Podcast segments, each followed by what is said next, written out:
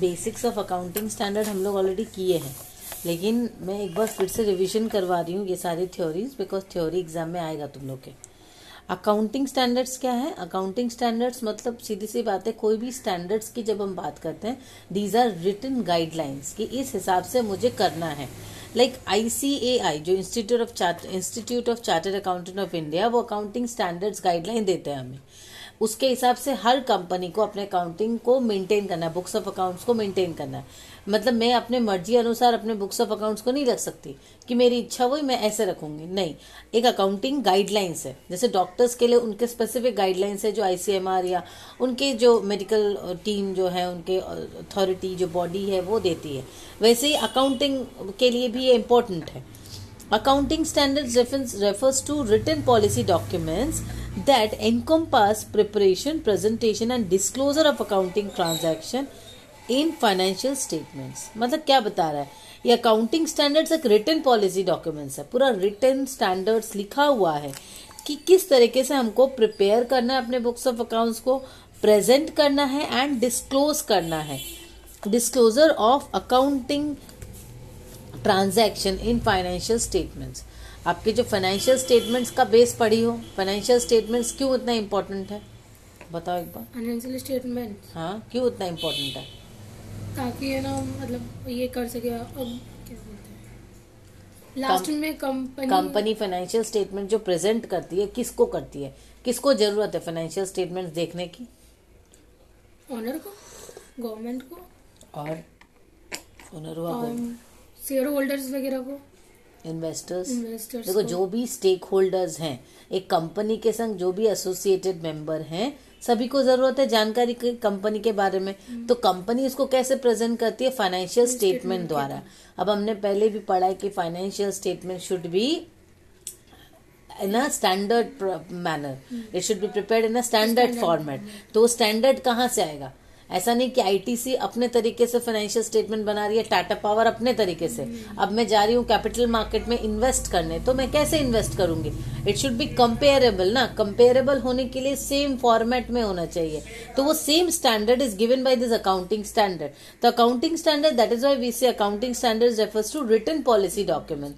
यहाँ पे कुछ भी ओरली नहीं है, रिटन गाइडलाइन है कि इसके अनुसार आपको प्रिपेयर करना है अपने बुक्स ऑफ अकाउंट्स को, प्रेजेंट करना है एंड डिस्क्लोज करना है। Disclosure of accounting transaction in financial statements. In India accounting standards are issued by institute of chartered accountant of India. India में कौन करता है? ICAI, a professional body of accounting. These accounting standard provides a set of standard accounting policies, valuation norms. काफी important है accounting practices या accounting policies तो है ही, इसके संग वैल्यूएशन नॉर्म, हर एक एसेट का, लायबिलिटी का वैल्यूएशन कैसे करेंगे वो भी गाइडलाइंस दिया हुआ है। हम लोग बोलते हैं ना कॉस्ट प्राइस और market price, whichever is lower. ये हमको कैसे पता चला? कोई ना कोई थ्योरी है, कोई ना कोई गाइडलाइन है, वही तो मुझे पता है ना। एंड डिस्क्लोजर रिक्वायरमेंट्स, क्या क्या आपको डिस्क्लोज करना है अपने फाइनेंशियल स्टेटमेंट में, right? These helps organization in bringing uniformity in preparation of financial statements, thereby enhancing the reliability of statement for different user. तो ये क्या करता है? ये financial statement को uniform लाता है। तुम्हारा और मेरा बनाया हुआ financial statement एक जैसा रहेगा, right? तो thereby enhancing the reliability of statement. मैं एक यूजर हूँ, मैं एक इन्वेस्टर हूँ, मेरे लिए दोनों कंपनी का फाइनेंशियल स्टेटमेंट एक ही तरीके से बना हुआ है। Now it becomes easy for me to assess the performance, मैं आसानी से देख के मेजर कर सकती हूँ, right? Meaning and objective. ICAI defines accounting standards as written policy documents issued by expert accounting body or by government or other regulatory body covering aspects of recognition, measurement, presentation and disclosure of accounting transaction in the financial statement. क्या बता रहा है ICAI? क्या बता रहा है accounting standard को? It's a written policy document. कौन इश्यू कर रहा है? Issued by expert accounting body. CA लोग रहेंगे, CFA लोग रहेंगे, वो एक्सपर्ट हैं। और बाय गवर्नमेंट, गवर्नमेंट भी इशू करती है। लाइक जैसे आज बजट प्रेजेंट हो रहा है, वैसे ही गाइडलाइंस भी प्रेजेंट होती है। और other regulatory body covering aspects of recognition. Recognition means हम किसको रिकॉग्नाइज करेंगे, कौन से ट्रांजैक्शंस को लेंगे। गुडविल को कहाँ लेना है, सेल्स को कहाँ लेना है, कैसे रिकॉग्नाइज करेंगे, कौन सा टैंजिबल एसेट है, कौन सा इनटैंजिबल एसेट है, वो सारे कैसे पता चलेगा? थ्रू दिस गाइडलाइंस, सारी चीजें गाइडलाइंस में दी गई, अपना दिमाग कहीं नहीं खटाना है। मेजरमेंट, प्रेजेंटेशन बहुत इंपॉर्टेंट है, प्रेजेंटेशन पार्ट, कैसे प्रेजेंट करना है बैलेंस शीट को, वर्टिकल होगा, हॉरिजॉन्टल होगा, कंपनी का कैसे होगा, ईयर टू ईयर डिफरेंट तरीका है प्रेजेंट। ये जो आप लोग के जो प्रैक्टिकल नेक्स्ट टाइम में दिया, this is a good technique, ऐसे बोला जाए तो बहुत अच्छी बात है। नरसिम्हन जी का ये बहुत अच्छा टेक्निक है, क्योंकि तुमको अभी थ्योरी का बेस पता चल गया तो प्रैक्टिकल करोगे तो it will be easy. In financial statements, ठीक है, apart from improving the credibility of financial data, accounting standard facilitate the comparability of financial statement between statements both at intra and inter levels of an organization। मतलब क्या होता है, company का अपने अपने में, माने कंपनी के डिफरेंट फंक्शंस के संग हम कंपेयर कर सकते हैं जो भी रिपोर्ट्स है, या इंटर लेवल मतलब एक कंपनी से दूसरे कंपनी की रिपोर्ट्स, ठीक है। This comparison widely used by the users of accounting information. ये जो बार बार टर्म यूज करें ना, यूजर्स ऑफ अकाउंटिंग इन्फॉर्मेशन, मतलब जो हमारे यूजर्स हैं, स्टेक होल्डर्स हैं, इन्वेस्टर्स हुआ, ओनर्स हुआ, क्रेडिटर्स हुआ, shareholders, those are all users, ठीक है, for assessing the performance of the organisation. Now accounting standards are consistent with the provisions of law. देखो, जो भी अकाउंटिंग स्टैंडर्ड्स बनता है ना, these are consistent with the provisions of the law.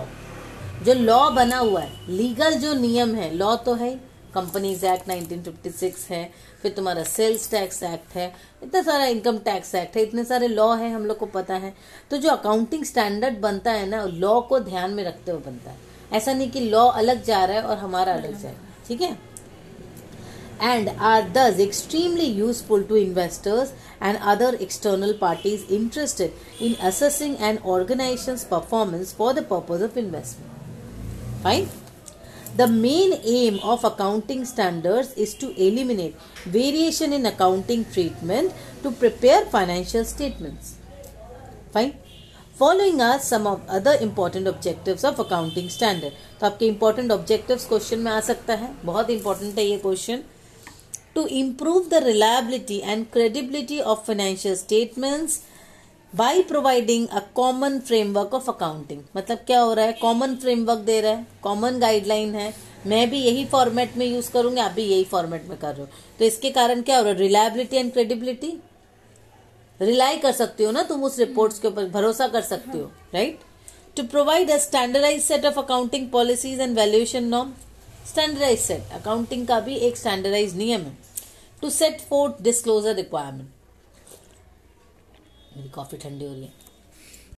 कहा थे हम लोग इंपॉर्टेंट ऑब्जेक्टिव्स ना, ऑब्जेक्टिव्स में थर्ड पॉइंट में ना, to set forth disclosure requirement. अब ये क्यों बोल रहा है सेट फोर्थ डिस्क्लोजर रिक्वायरमेंट, मतलब डिस्क्लोज क्या क्या करना है आपको वो भी मेंशन होना चाहिए।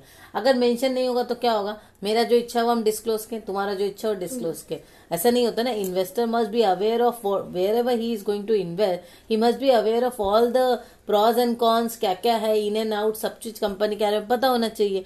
बट कितना पता होना चाहिए वो भी मेंशन कर देता है ICAI, ठीक है। To reduce the accounting alternatives for preparing financial statements rationally. अब हमारे पास क्या होता है, अकाउंटिंग में बहुत सारे ऑल्टरनेटिव्स हैं, मान लेते हैं इसको ऐसे नहीं ऐसे लेंगे, डिप्रिसिएशन हम इतना लेंगे, मान लिए, मान लेते हैं लायबिलिटी को हम इतना परसेंट रिड्यूस करें, मान लेते हैं प्रोविजन को इतना लेंगे, तो ये जो मान लेना है, अजम्पशंस है, उसको रिड्यूस कर देता है। कि आपके पास ये ऑल्टरनेटिव है ना, यहाँ नहीं, यहाँ ये नहीं, ये वो कम कर देता है। जब आपके पास गाइडलाइन है कि मुझे यही करना है, तो मैं अपना दिमाग नहीं खटाऊंगी ना, ये कर सकते हैं, वो कर सकते हैं, नहीं ये करना है। So that is why it reduces, आपके पास ऑल्टरनेटिव रिड्यूस कर रहा है, तो अल्टीमेटली आप घपला करने के चांसेस को कम कर रहा है, बोल सकते हो। फिर भी सीए लोग निकाल लेते हैं, इसमें भी इतने ऑल्टरनेटिव्स होते हैं कि उन लोग निकाल लेते हैं। To increase transparency for users, ये कोशिश होती है कि जो यूजर्स हैं, जो फाइनेंशियल स्टेटमेंट्स को यूज करेंगे, उनके लिए ट्रांसपेरेंट ज्यादा से ज्यादा हो। To ensure comparability of financial statements over different periods of time. अब हमारे क्योंकि एक ही पैटर्न में फाइनेंशियल स्टेटमेंट बन रहा है, एक ही नियम से, तो we can compare it easily.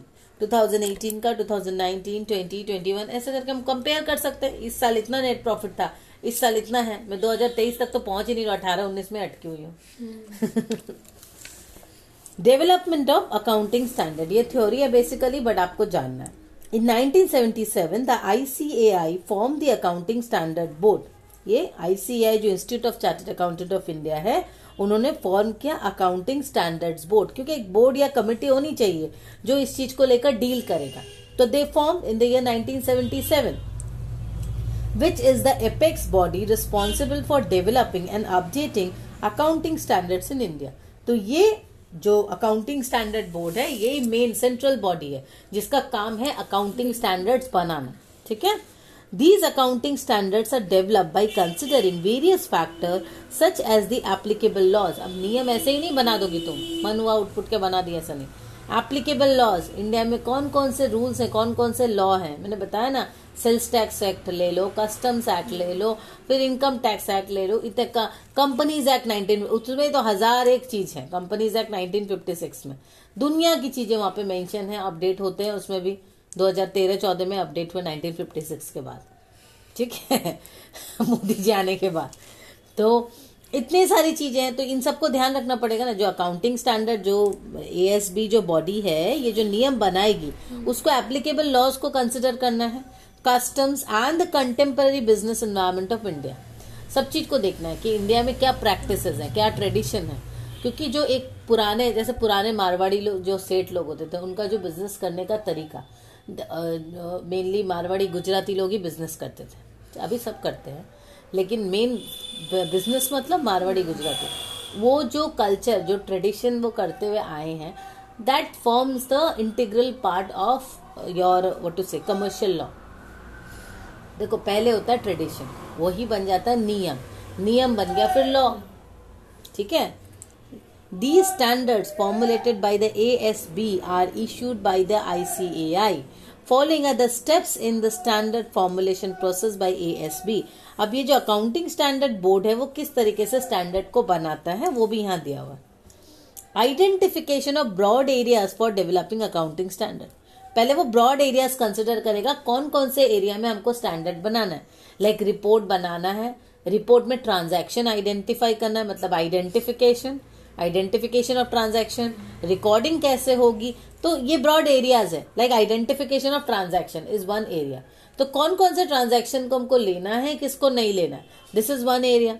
Next area is recording, how to record, what to record, when to record, तो ये सारे जो एरियाज है, this are broad areas for developing accounting standard, तो ये सब के लिए अकाउंटिंग स्टैंडर्ड्स बनेगा। Constitution of a study group to prepare, constitution of a study group to prepare and initial draft of the proposed accounting standard, मतलब क्या बता रहा है, आपने पहले आइडेंटिफाई किया कौन कौन से एरियाज होगा जहाँ पे हमको डेवलप करना है, then you will constitute a study group, एक बॉडी, मैंने 5 लोग 10 लोग की एक बॉडी तैयार हुई, जिन लोग इसके ऊपर एक ड्राफ्ट बनाएंगे, एक नियम का ड्राफ्ट होता है, कोई भी लॉ बनेगा, स्टैंडर्ड बनेगा, लॉ बनने के पहले उसका एक बिल प्रपोज होता है, तो पहले बिल बनने के पहले तो ड्राफ्ट बनेगा ना, एक तो चिट्ठी लिखी, तो वैसे ये पे आपने स्टैंडर्ड का ड्राफ्ट किया। Consideration of the initial draft and revision if any based on careful discussion, अब मैंने एक तो ड्राफ्ट बना के दिया कि इस एरिया में ऐसे ऐसे करके अपने को काम करना चाहिए, तो आई प्रिपेयर्ड अ ड्राफ्ट, उसके बाद कमेटी क्या करेगी, उसको डिस्कशन करेगी, और कोई भी रिकमेंडेशन अगर लगेगा, if revision if any based on careful discussion. Circulation of the draft to different bodies such as council members of ICAI, अब वो जो ड्राफ्ट है उसको डिफरेंट बॉडीज को सर्कुलेट किया जाएगा। Department of company affairs DCA, देखो कहाँ कहाँ पे जाएगा, काउंसिल मेंबर्स में। Circulation of the draft to different bodies such as council members of ICAI, जो मेंबर्स हैं ICAI के उनके पास तो जाएगा ही। Department of the company affairs DCA, इनके पास जाएगा ही। Securities and exchange board of India SEBI, काफी इंपॉर्टेंट है, क्योंकि सारे जितने भी कैपिटल मार्केट में मूवमेंट हो रहा है वो सेबी चेक करती है। स्टॉक मार्केट आता है ना एडवर्टाइजमेंट में, stock market investment subject to market risk, please read the document carefully, जल्दी जल्दी बोलता है। आजकल धीरे धीरे बोलने लगा, क्यों पता है, इसका भी लॉ आया, क्योंकि पहले वो फुट करके बोलता, पहले तो बोलता नहीं था, लिखा हुआ रहता था जो लोग पढ़ नहीं सकते, फिर फुट करके बोलने लगा, वो भी लोग सुन नहीं सकते थे, अब धीरे धीरे करके बोलता है stock markets investments are subject to market risk, please read the offer document carefully before investing. क्यों बोलता है? सुना सुना के, हिंदी में भी बोलता है, टू मेक इन्वेस्टर्स अवेयर। तो सेबी का तो है ही, बहुत इंपॉर्टेंट रोल है।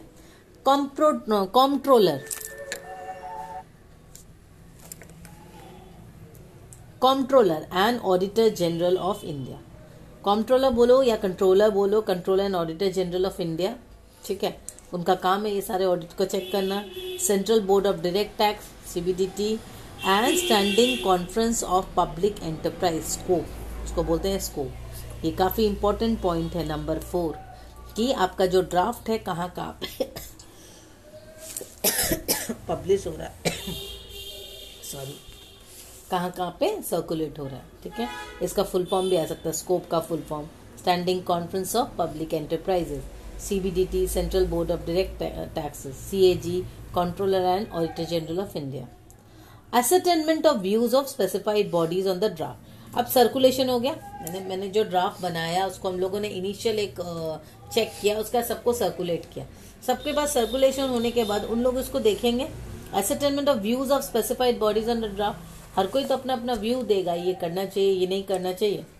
Finalisation of the draft of the propose standard inviting public comments. अब उसको फाइनलाइज किया जाएगा, फाइनलाइजेशन ऑफ द ड्राफ्ट, अब वो फाइनलाइज होगा, ठीक है। Consideration of comments received on the draft and finalisation of the draft of accounting standard for submission to the ICAI for approval. अब क्या करेगा, you will consider those comments, जो भी ड्राफ्ट आपने दिया उसके ऊपर उन लोगों ने रिव्यू किया, रिव्यू करके अपना अपना कमेंट दिया। अब वो कमेंट्स को फिर स्टडी करेंगे। जैसे मैंने तुमको दिया, तुम मेरी बॉस हो, तुमको मैंने लिख के दिया, या सीनियर हो तो रिव्यू करने, तुमने चेक किया, फिर तुमने बोला इसमें ये गलती है, इसको यही किया जा सकता है। Then will considerate consideration of comment received on the draft and then finalisation of the draft of accounting standard for submission to ICAI for approval. अब इसको क्योंकि ये तो कमिटी है ना, जो हमारा ASB है अकाउंटिंग स्टैंडर्ड बोर्ड, वो कमिटी बनाया, कमिटी ये सारा काम कर रही है। तो कंसीडर करके फाइनलाइजेशन किया हमने, फिर उसको ICAI के पास भेजेंगे अप्रूवल के लिए। Modification of all the draft in case of any suggestions given in consultation by the ASB accounting standard board by the ICAI। अब ICAI के पास अप्रूवल के लिए जा रहा है, ये अकाउंटिंग स्टैंडर्ड बोर्ड है या ICAI है, तो अकाउंटिंग स्टैंडर्ड बोर्ड ICAI को भेज रहा है। तो ICAI और अकाउंटिंग स्टैंडर्ड बोर्ड अब कंसल्ट करेगा आपस में, कहीं कुछ लग रहा है नहीं लग रहा है। देन ICAI गाइडलाइंस को इश्यू करेगा, issuance of the accounting standard by the ICAI, ठीक है। देखो ये टेबल है 3.1, accounting standards issued by ICAI। ये अकाउंटिंग स्टैंडर्ड का नंबर है और AS नेम, मतलब क्या है, जैसे अकाउंटिंग AS 1 क्या है, डिस्क्लोजर ऑफ अकाउंटिंग पॉलिसीज, इसमें अकाउंटिंग पॉलिसीज ही दिया गया, डिस्क्लोज गया। AS 2 revised valuation of inventories, so accounting standard 2 revise किया गया, पहले था पुराना उसको ही रिवाइज किया गया। उसमें क्या है, वैल्यूएशन ऑफ इन्वेंट्रीज, इन्वेंट्रीज को वैल्यूएशन कैसे करना है। AS 3 ये भी रिवाइज किया गया, उसमें है कैश फ्लो स्टेटमेंट। यहाँ से क्वेश्चन आ सकता है, कैश फ्लो स्टेटमेंट पे तो काफी क्वेश्चन आता है।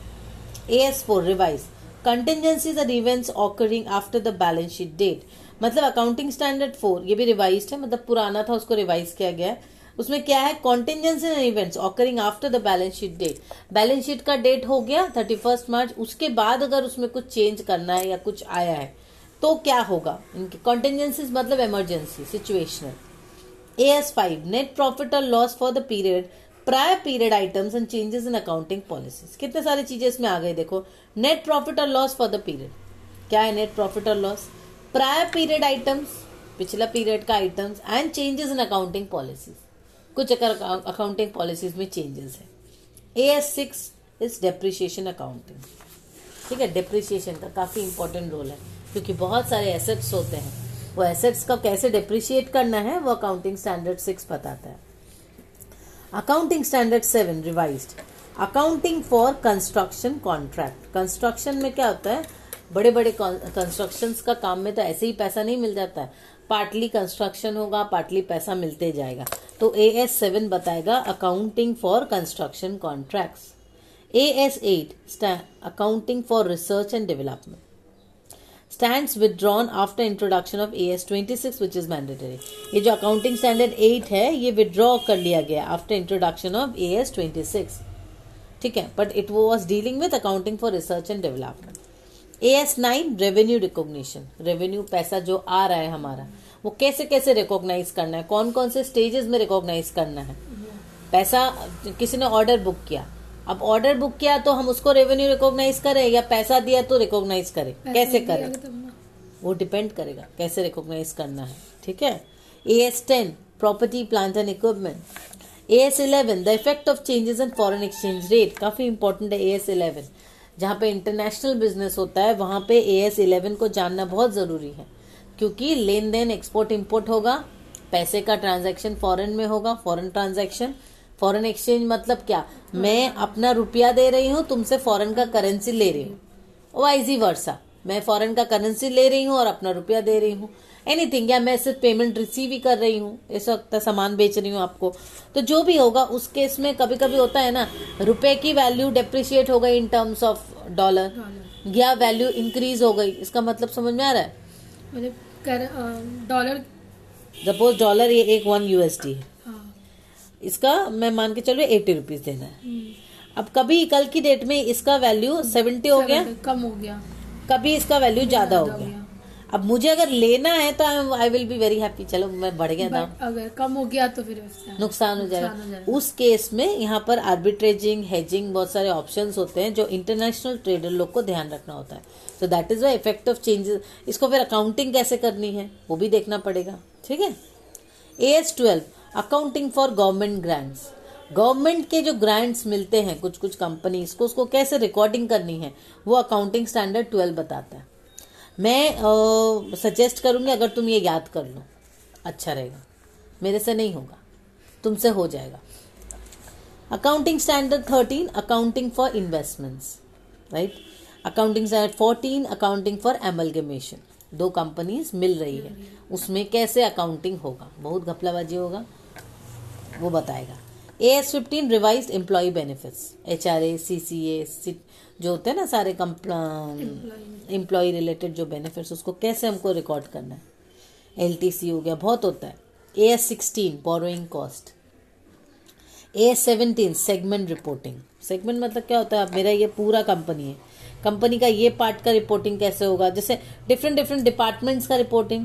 यह हो सकता है कि ये मेरा पेरेंट बॉडी है, इसमें मेरी सब्सिडरी है 2-3 कंपनी, तो सब्सिडरी XYZ ये जो कंपनीज है उनकी रिपोर्टिंग कैसे होगी, मर्ज करके सारी रिपोर्टिंग होगी या अलग अलग होगी, सेगमेंट रिपोर्टिंग. तो सेगमेंट, एक स्पेसिफिक सेगमेंट की बात हो रही है. AS 18 related party disclosures. Related मेरे से जो जो रिलेटेड हैं, अगर मेरे कंपनी का एक डायरेक्टर मेरा जमाई है या मेरा जीजा जी है वो भी डिस्क्लोज करना पड़ेगा. इनसाइडर ट्रेडिंग का केस होता है बहुत सारा. AS 19 लीजेस. AS 20 earning per share. AS 21 consolidated financial statements. AS 22 accounting for taxes on income. AS 23 accounting for investment in associates and consolidated financial statements. ठीक है. AS 24 discontinuing operations, मतलब अगर कोई कंपनी बंद कर रही हो.